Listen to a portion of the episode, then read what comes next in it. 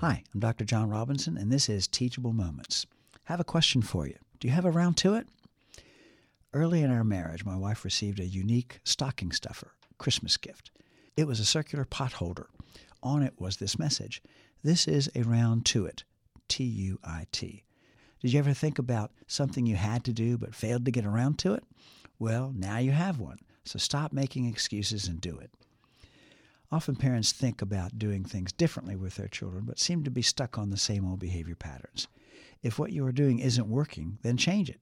The standard definition of insanity is doing the same thing over and over again and expecting different results. Now in middle school, 12 year old Anthony continued to get up late, miss breakfast, and run out the door, often missing his school bus. He ran up the tardies at school and was getting extra assignments because of them.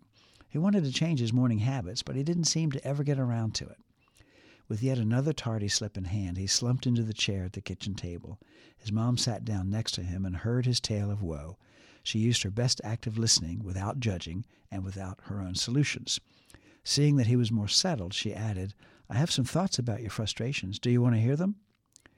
Mom went to the family events calendar on the corkboard and retrieved the family round to it potholder. Here, she gave the potholder to her son. I think you need to hold on to this for a while. Both laughed as the round to it potholder had been passed from one family member to another over many years. Mom and Anthony then talked over a plan that involved getting his stuff and setting his clothes out the night before, an earlier bedtime, two alarm clocks set, at set distance from his bed, post it prompts around his room and the kitchen, and a cash incentive for daily and weekly compliance to the new morning routine and reaching his goal of being on time for school each day.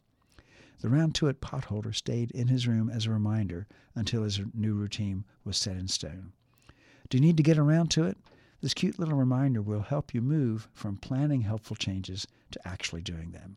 I'm Dr. John Robinson, licensed clinical psychologist and Christian author, and this has been Teachable Moments. Teachable Moments Building Blocks of Christian Parenting is available online at AmazonBooks.com and in local and national bookstores. More on Dr. Robinson at TMCPINC.com.